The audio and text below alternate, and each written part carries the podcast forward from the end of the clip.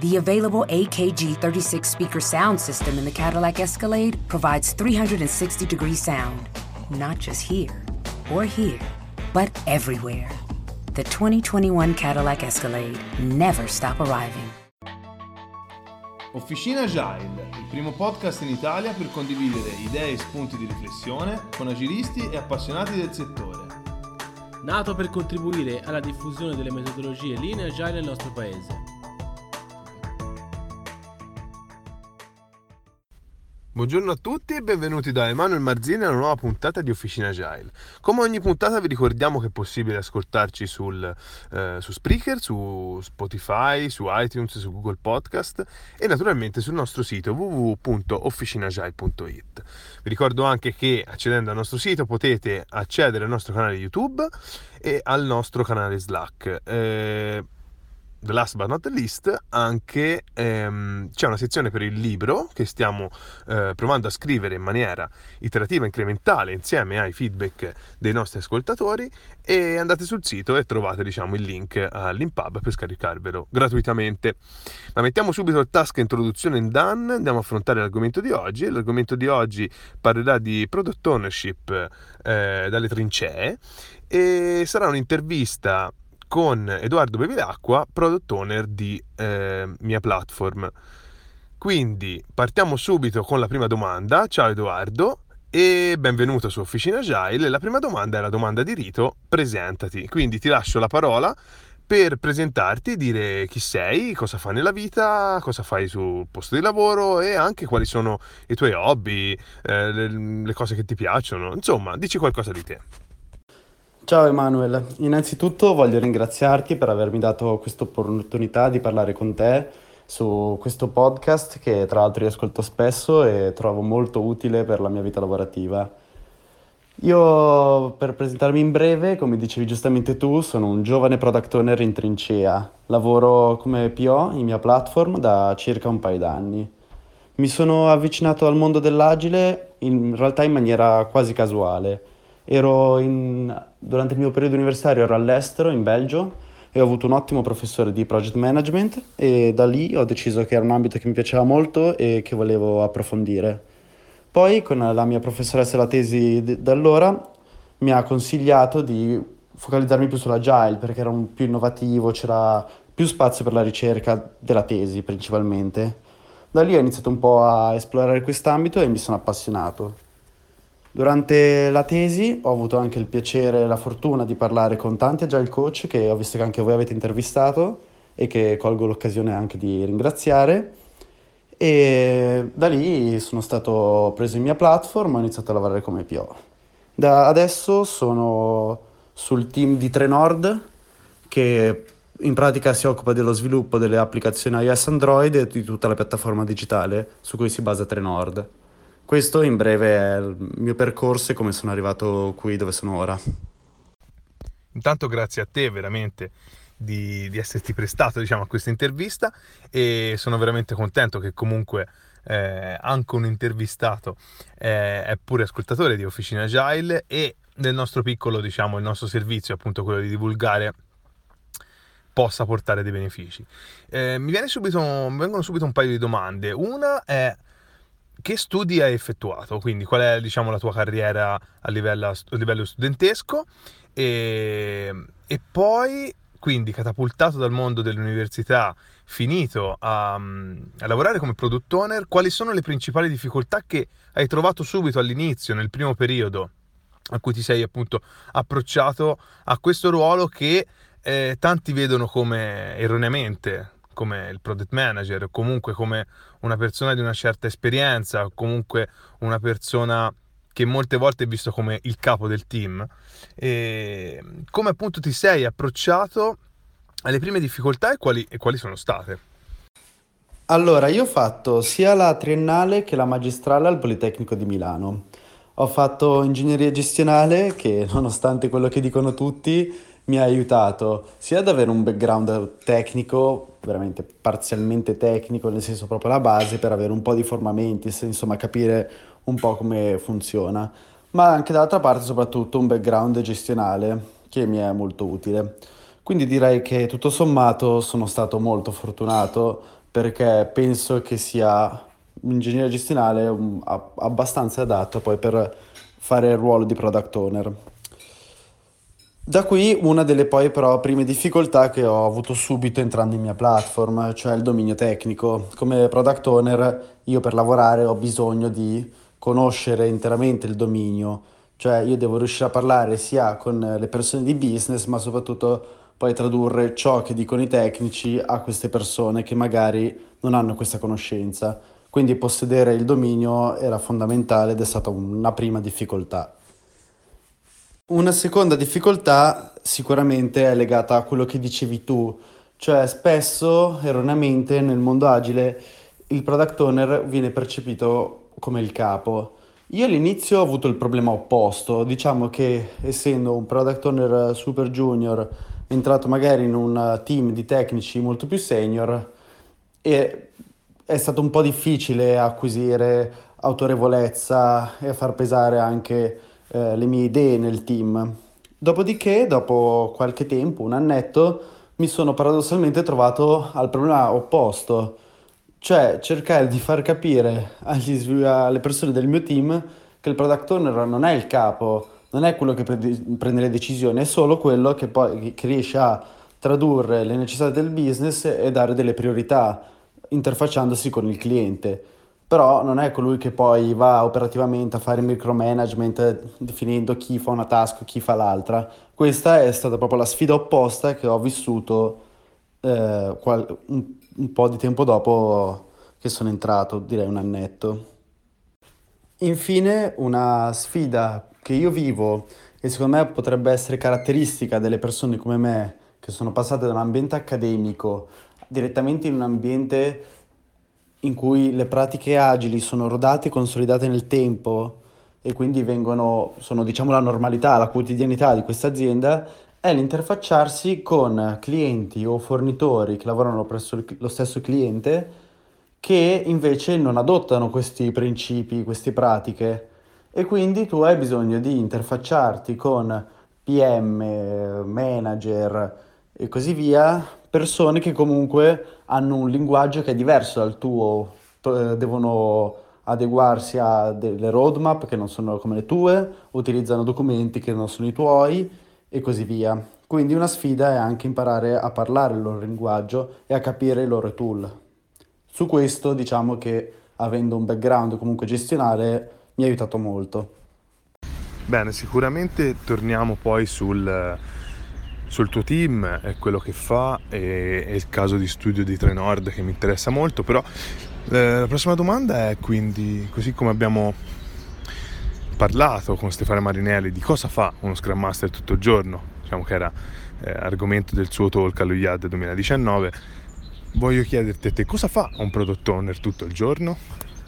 Guarda, mi sembra un'ottima domanda perché ci sono delle giornate in cui uno lavora, lavora, lavora, impegni, va di qua, di là, poi arriva a fine giornata, alza finalmente la testa, devo loggare le ore su che progetto ho lavorato e mi dico ma, ma, cosa, ma cosa ho fatto? perché tra impegni vari alla fine passa così veloce il tempo che quasi non ci si rende conto di cosa si fa. Tendenzialmente se dovessi riassumere quello che faccio in una parola, secondo me, almeno da come la vedo io, è risolvere problemi, perché in una giornata arrivano milioni di problemi dal team, da altri team con cui si lavora, dal cliente, da fornitori del cliente, eh, da bug, cioè insomma una, una caterva. E quindi quello che faccio praticamente mi faccio una, un backlog personale che prioritizzo in base insomma ovviamente a quelli più importanti e magari quelli anche un po' più facili da risolvere subito e, cerco di smarcarli una alla volta. Oltre a questo poi ci sono le classiche task direi di un product owner, quindi guardo sempre il backlog, guardo che sia messo bene, che sia ben dettagliato, che sia prioritizzato, che il team abbia capito esattamente cosa deve fare e soprattutto che il team non stia facendo di più di quello che è strettamente necessario e concordato con il cliente. Poi ci sono tutte le attività lato cliente, quindi sono spesso dal cliente a fargli vedere come stiamo andando, cosa stiamo facendo, demo a fine sprint, slide di presentazione di ciò che abbiamo fatto, oppure parliamo di progetti futuri. I progetti futuri o vengono dal cliente, quindi magari ci dà il mandato per fare qualcosa insieme ci troviamo e disegniamo insieme la soluzione ottimale, oppure siamo noi propositivi spesso anche verso il cliente e cerchiamo di proporgli qualche nostra idea che sappiamo che potrebbe essere di valore per loro. Quindi sì, direi che è questo principalmente quello che faccio nella mia giornata. Ah, e poi ovviamente c'è tutto il controllo dei progetti, quindi capire proprio come, economicamente come sta andando il progetto, come stanno andando in generale tutti i progetti, fare roadmap, allocazione di persone. Questa è tutta una parte più gestionale del mio lavoro, direi. A questo punto dici qualcosa di più, diciamo, del, del tuo team o dei tuoi team. Infatti la domanda è, sei eh, un product owner solamente di un team o ti occupi di più team? Eh, e quindi diciamo la domanda correlata è eh, come sei organizzato? Ok, nel momento in cui sei in azienda collocato insieme al team, sei nella stessa stanza eh, oppure no, quando vedi il team, quando non vedi il team, quando dialoghi con il team oppure no, con i team se, se questi sono, sono naturalmente più di uno. E altra domanda correlata appunto di cosa si occupa il tuo team oppure i tuoi team se ne gestisci più di uno. Allora, io eh, mi occupo di un team. È successo per un periodo che seguissi due team, ma adesso sono principalmente sul team che gestisce Trenord. Allora, noi abbiamo la fortuna di lavorare vicini, diciamo siamo tutto il team, siamo in una stanza Abbiamo un dialogo continuo principalmente, ovviamente ci parliamo allo stand-up durante le altre cerimonie, ma comunque abbiamo anche l'occasione di darci feedback, chiedere domande, risposte veloci anche durante il lavoro quotidiano. Il team di cui faccio parte, come ti dicevo, si occupa di Trenord. Noi gestiamo la piattaforma digitale di Trenord, che è una piattaforma microservizi che disaccopia i sistemi legacy dai diversi touchpoint. I touchpoint sono principalmente l'applicazione, il sito web, il nuovo sito web eh, di Malpensa, che tra l'altro è uscito da poco, e anche altri partner B2B che utilizzano i servizi di Trenord. Penso che sia un progetto davvero molto stimolante sia per me che per tutto il resto del team. Sull'applicazione transitano circa 70.000 utenti unici al giorno e quindi c'è un livello di attenzione da parte del cliente chiaramente molto alto. Questo ovviamente si riversa su di noi che dobbiamo stare attentissimi a ogni rilascio, a ogni evolutiva e tutto ciò che comporta modificare l'app. È un canale di vendita molto importante per il cliente quindi ogni tipo di disservizio va assolutamente evitato, ma non solo, perché Trenord sta puntando veramente tanto sull'applicazione come canale di comunicazione e per aumentare il livello di servizio verso il cliente. Siamo continuamente alla ricerca di nuove tecnologie che possano migliorare eh, l'esperienza utente e anche il cliente, diciamo, è molto attento e ci stimola molto nella ricerca di nuove soluzioni. Lavorare come product owner eh, in un'azienda, diciamo che appunto crede molto nella metodologia agile, penso che sia mm, non tanto difficile per quanto riguarda le questioni interne e quindi come essere ascoltato, come essere eh, appunto visto anche dalle altre persone, ma appunto come in realtà relazionarsi con i clienti esterni, quindi stakeholder in genere, in genere. E quindi diciamo la domanda è, hai trovato nel tuo caso specifico in Trenord un cliente già pronto eh, appunto ad affrontare una collaborazione stretta a feedback con cicli di feedback corti con una persona quindi sempre vicina al cliente, ma anche il cliente vicino al fornitore. E appunto, un, un, come hai trovato, diciamo, nel, nel caso specifico, la, l'opportunità di avere un cliente che diciamo da, da, da, da, poter coccolare così come, come piace dire a me proprio perché comunque va seguito e anzi è premura del product owner e dell'azienda in genere avere sempre una vicinanza stretta con il cliente proprio per cercare di essere sempre sul binario giusto questo non è un gioco di parole perché stiamo parlando di Trenord, e non deviare verso diciamo, ehm, implementazioni che poi potrebbero risultare inutili. Allora, devo dire che con Trenord da questo punto di vista mi sono trovato veramente bene. Eh, abbiamo un più interlocutore, in realtà non ce n'è solo uno, però con- abbiamo un confronto continuo e costante. Ogni settimana praticamente facciamo un allineamento che potrebbe essere comparabile come con una demo a fine sprint. Quindi sì, diciamo che c'è una collaborazione molto stretta e questo facilita molto lo sviluppo perché arriviamo a- a- alla fine all'esecuzione del prodotto con un prodotto che riflette quello che si aspettava il cliente e, e in, in breve tempo. Quindi abbiamo anche un, un time to market decisamente ridotto, anche perché riusciamo a validare la, la soluzione scelta insieme in brevissimo. Quindi sì, direi che con Trenord mi sono trovato veramente bene da questo punto di vista. E penso che tra l'altro non sia una cosa scontata. Cioè, immagino ci siano altri clienti, anche nella mia esperienza, con cui poi questo rapporto è un po' più difficoltoso, un po' più lento, a prendere decisioni ci si mette più tempo e quindi inevitabilmente tutti te- i tempi si prolungano. Direi che purtroppo, diciamo, e vorrei sottolineare questa, questa parola, eh, sì, magari sei, sei veramente fortunato eh, per il fatto che hai eh, un team e, ma soprattutto hai il cliente vicino e collabori con anche più di una persona del cliente in modo da eh, allinearlo, di ricevere feedback eh, nella maniera più breve possibile. Volevo un attimino entrare di nuovo nel ehm, discorso team, perché volevo farti alcune domande specifiche. Quindi chiaramente la, la, la, prima, la, prima, domanda è come è composto il tuo team, cioè il team in cui fai parte, eh, che figure ci sono al suo interno, di quante persone è composto, in modo che posso farti altre domande un pochino più eh, insidiose.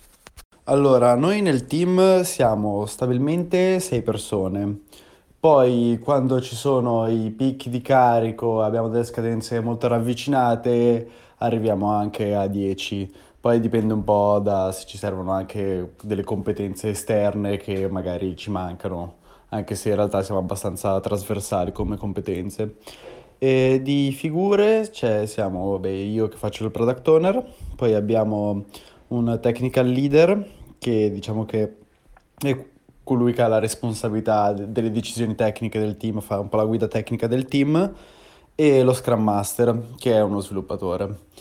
E, però in realtà noi diciamo che cerchiamo di organizzarci, dato che abbiamo, seguiamo tanti progetti contemporaneamente, anche se abbiamo la figura del technical leader, diciamo che cerchiamo anche di creare delle figure di um, ownership su questi piccoli progetti all'interno del team, di modo che tutti siano poi responsabili del loro pezzo, anche questo non vuol dire che lo codano direttamente loro, però sono responsabili, devono seguire l'andamento e essere sempre aggiornati e pronti su, su quella parte.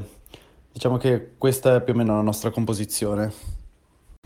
E per quanto riguarda gli sviluppatori, invece, eh, diciamo, sono tutti full stack developer, essenzialmente vi occupate solo di back-end, avete anche delle figure che sono più propense al DevOps, um, insomma sono curioso.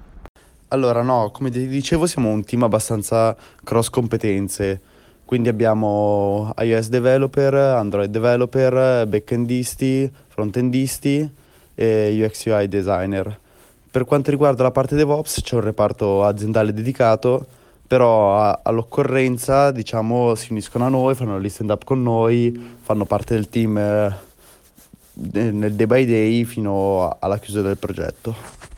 E tra l'altro penso che questa sia anche un po' la, la forza del nostro team perché eh, avendo persone così eh, specifiche di competenza che poi in realtà si sanno anche interscambiare tra di loro all'occorrenza però avendo una persona per esempio dedicata a iOS porta dell'innovazione da quel lato, cioè se ci sono nuove tecnologie che Apple uh, promuove, noi siamo sempre sul pezzo perché abbiamo una persona che è formata su quello, che si forma tutti i giorni su quello e siamo sempre all'avanguardia su, sulle nuove tecnologie, idem per Android eccetera.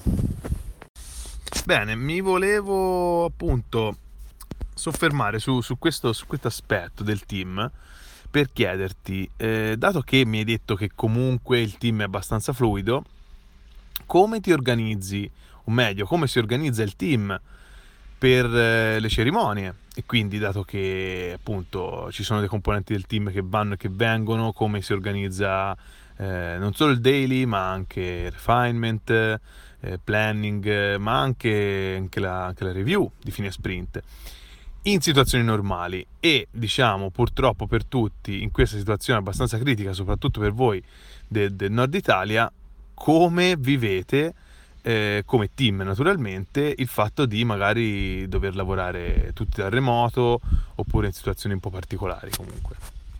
Allora, in realtà eh, il team è quasi sempre stabile come persone, appunto quando a volte si aggiungono delle delle persone esterne, come dicevo, nei momenti particolari carico, ma diciamo nella media siamo stabili.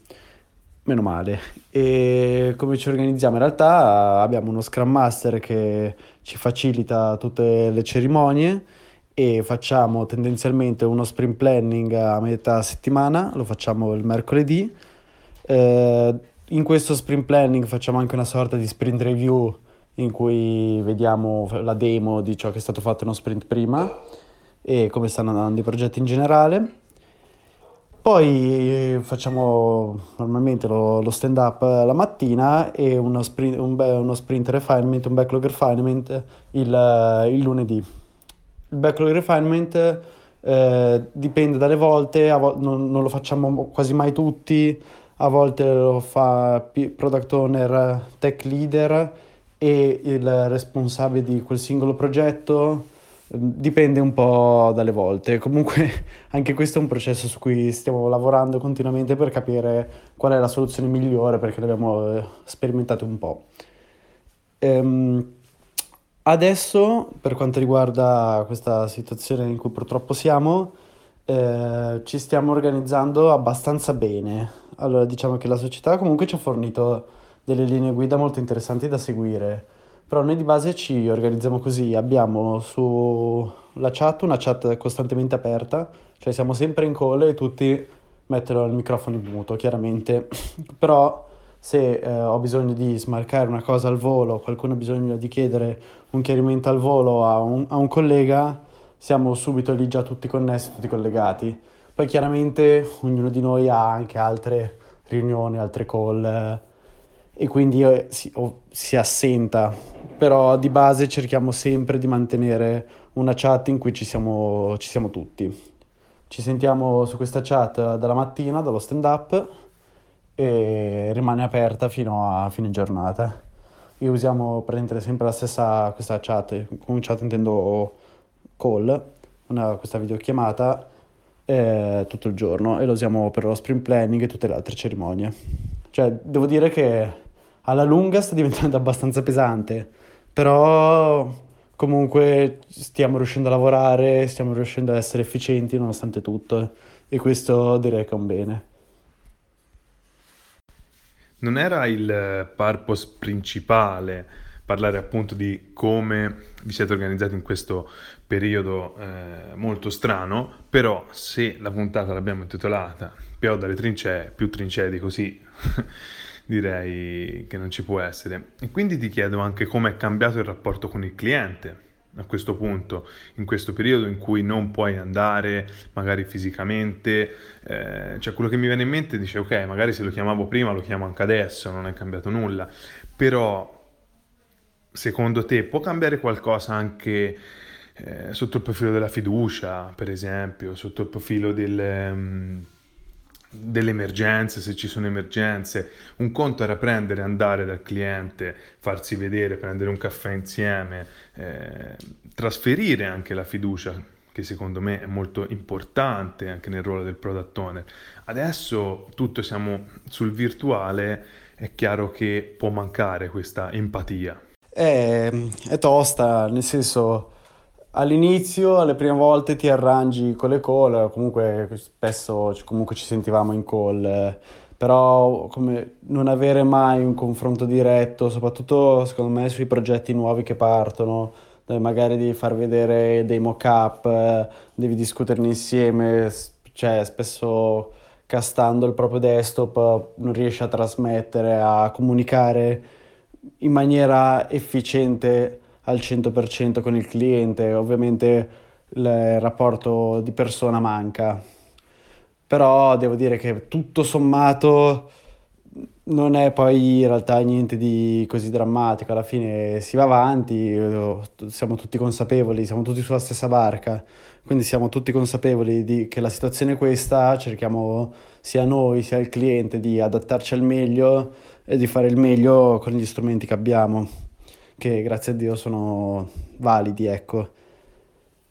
E purtroppo però la situazione è così e non possiamo fare altro una cosa che ho notato è che spesso le riunioni rischiano di dilungarsi anche perché poi magari se c'è una riunione con 3-4 persone va bene, 5-6 ok, ma quando iniziano ad esserci riunioni con 12-15 persone e le persone devono intervenire non è facile perché se ci sono due che parlano insieme non si capisce niente, quindi ci vuole un po' più di disciplina e di controllo per, per rimanere anche nei limiti della riunione, proprio in termini di tempo. Beh sì, capisco, capisco benissimo, dal punto, punto di vista appunto condivido pienamente, mi hai confermato un po' quello che già pensavo dal punto di vista di un product owner che ha a che fare con i clienti, mi hai confermato così quello che penso che vediamo tutti, un po' la difficoltà anche delle, dei meeting, eh, ma insomma siamo appunto tutti sulla stessa barca come hai detto te, quindi non c'è certo un, un, una, una, parte che non può capire.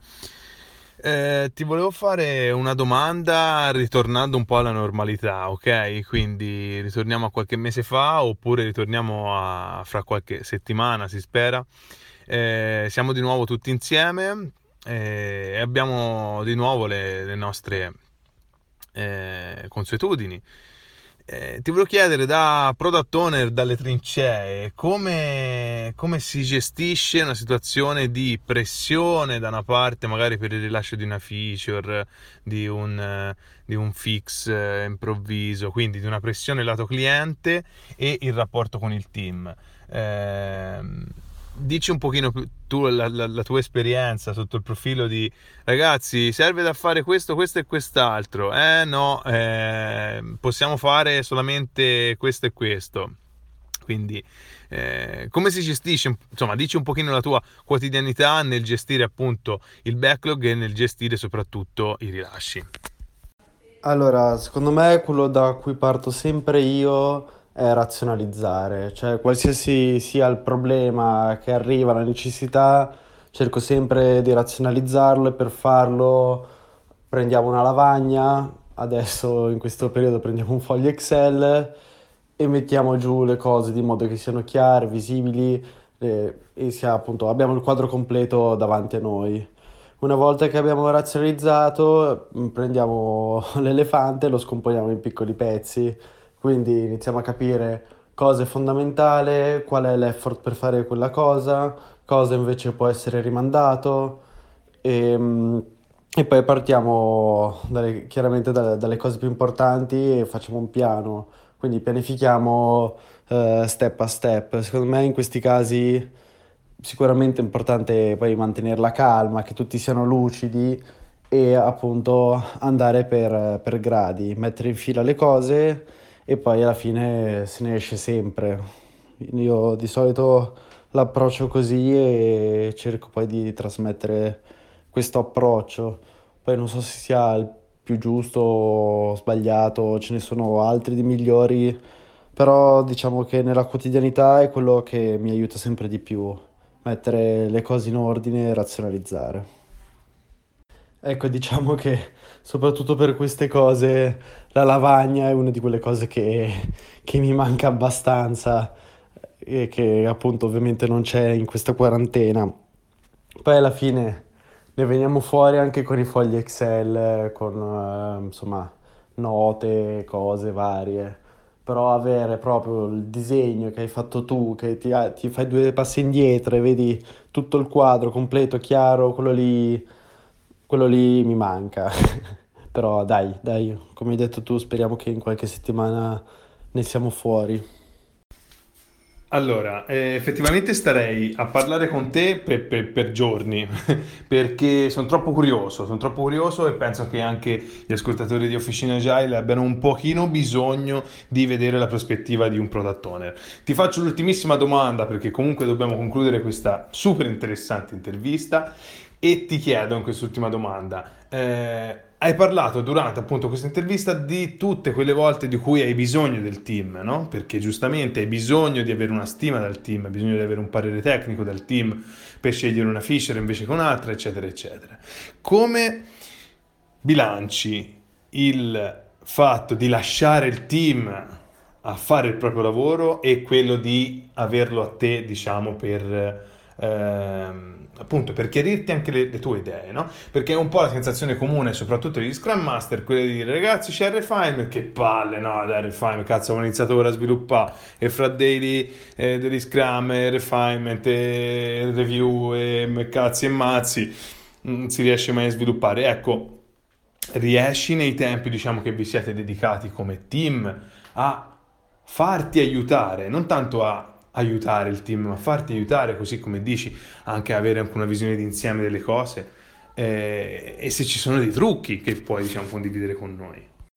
Eh sì, effettivamente questo, questo, è un bel problema, perché come diciamo giustamente ehm, il product owner, almeno a mio parere, ha bisogno di un confronto costante col team e quindi la, la, le, le, l'impulso che viene spesso, soprattutto all'inizio, è di andare eh, a chiedere subito in modo istintivo al team un chiarimento, una, fare una domanda e come dicevi tu, eh, la prima cosa che ti dicono è e cavolo, avevo appena iniziato a sviluppare e quindi bisogna un po' trovare un, un equilibrio, anche perché poi ovviamente il product owner che va a chiedere è perché ne ha bisogno, quindi cioè, sicuramente non perché si diverte a interrompere il lavoro dello sviluppatore. Quindi è un po' un, un equilibrio delicato. Noi col tempo abbiamo consolidato un po' di pratiche, cioè diciamo che cerchiamo di concentrare bene la comunicazione agli stand-up e, al, um, e nelle altre cerimonie e ci stiamo riuscendo, piano piano, piano miglioriamo. Poi eh, cerchiamo, se sappiamo che comunque ci saranno delle cose che entrano, delle stime, e quelle cerchiamo di posizionarle non in mezzo alla giornata, non che spezzino il flow di, degli sviluppatori e poi le altre, insomma, quando, quando è necessario ci confrontiamo e, e, e, comunichiamo, anche perché poi vincolare troppo la, la, comunicazione potrebbe essere un problema. Come ti dicevo prima, noi comunque abbiamo un, una specie di, cioè per ogni progetto c'è un riferimento per quel progetto e quindi eh, l'avere quello, avere un riferimento per ogni progetto fa, fa sì che il product owner poi sa subito a chi chiedere, non ci sono giri di comunicazione, si va diretto con la persona, magari la si disturba 5 minuti, però poi ognuno riesce ad andare avanti col suo lavoro. Ecco, direi che questo è quello che facciamo. Comunque sì, sono d'accordissimo che è veramente uno dei più grandi eh, problemi, cioè bisogna proprio bilanciare e non è, non è facile capirlo perché il primo istinto è sempre quello di andare in modo impulsivo da, dallo sviluppatore. Benissimo, capisco e quindi eh, da una parte sono anche rincuorato che comunque anche il product owner capisce e perché a volte lo sviluppatore sbuffa. E, niente, io veramente ti ringrazio Edoardo per questa bellissima intervista, per il tempo che mi hai concesso e hai concesso diciamo, agli ascoltatori di Officina Agile in modo da condividere davvero l'esperienza di un product owner dalle trincee, soprattutto in questo periodo. E, ti, ti, vorrei lasciare diciamo, questa intervista come, mm, come faccio diciamo, abitualmente, è quello di chiedere all'intervistato di darci, che ne so, uno, due, tre libri, quanti vuoi, libri che eh, ti hanno aiutato o che ti stanno aiutando sulla product ownership in questo caso. E niente, veramente ti ringrazio ancora tanto, spero eh, che ci sia un'altra occasione per fare un'altra intervista. E un saluto grosso da parte mia, da parte di tutti e tre scalmanati di Officina Agile, ma soprattutto da parte di tutti gli ascoltatori. Grazie a te Emanuele, mi ha, mi ha fatto piacere veramente fare queste chiacchiere e avere un, un confronto con te. eh, ti ringrazio davvero. E mm, per quanto riguarda i libri, uno veloce che, che ho letto ultimamente e mi è sembrato carino è 50 Quick Ideas to Improve Your User Stories. È veramente un, veloce da leggere e secondo me dà degli ottimi spunti. E concludo anche dando, dicendo una cosa un po' anti-agile, però ultimamente sto, sto studiando il, il, PMP, quindi Project Management classico, proprio anti-agile diciamo, però secondo me anche dare una letta a quei libri, eh, quindi in particolare il PMBOK, da veramente... Mh, mm, cioè ti aiuta soprattutto per uno come me che magari è nato, cresciuto nella cultura agile, avere un occhio anche per quello che c'è fuori, cioè quindi per come stanno lavorando e come ragionano gli altri. Quindi secondo me anche un, un, libro non proprio sull'agile, ma al contrario eh, può, può, essere utile in qualche occasione. Ti, ti ringrazio. Ma sì, dai, è bene anche saper manipolare il male per sconfiggerlo.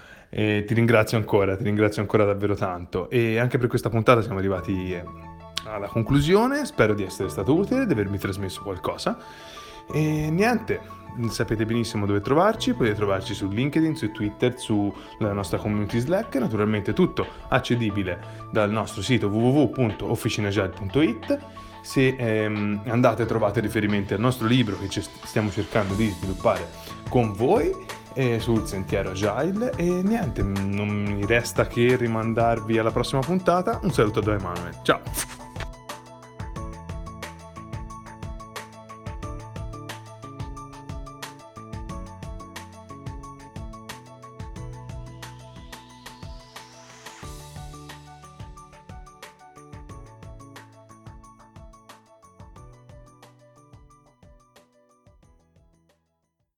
The available AKG 36 speaker sound system in the Cadillac Escalade provides 360 degree sound, not just here or here, but everywhere.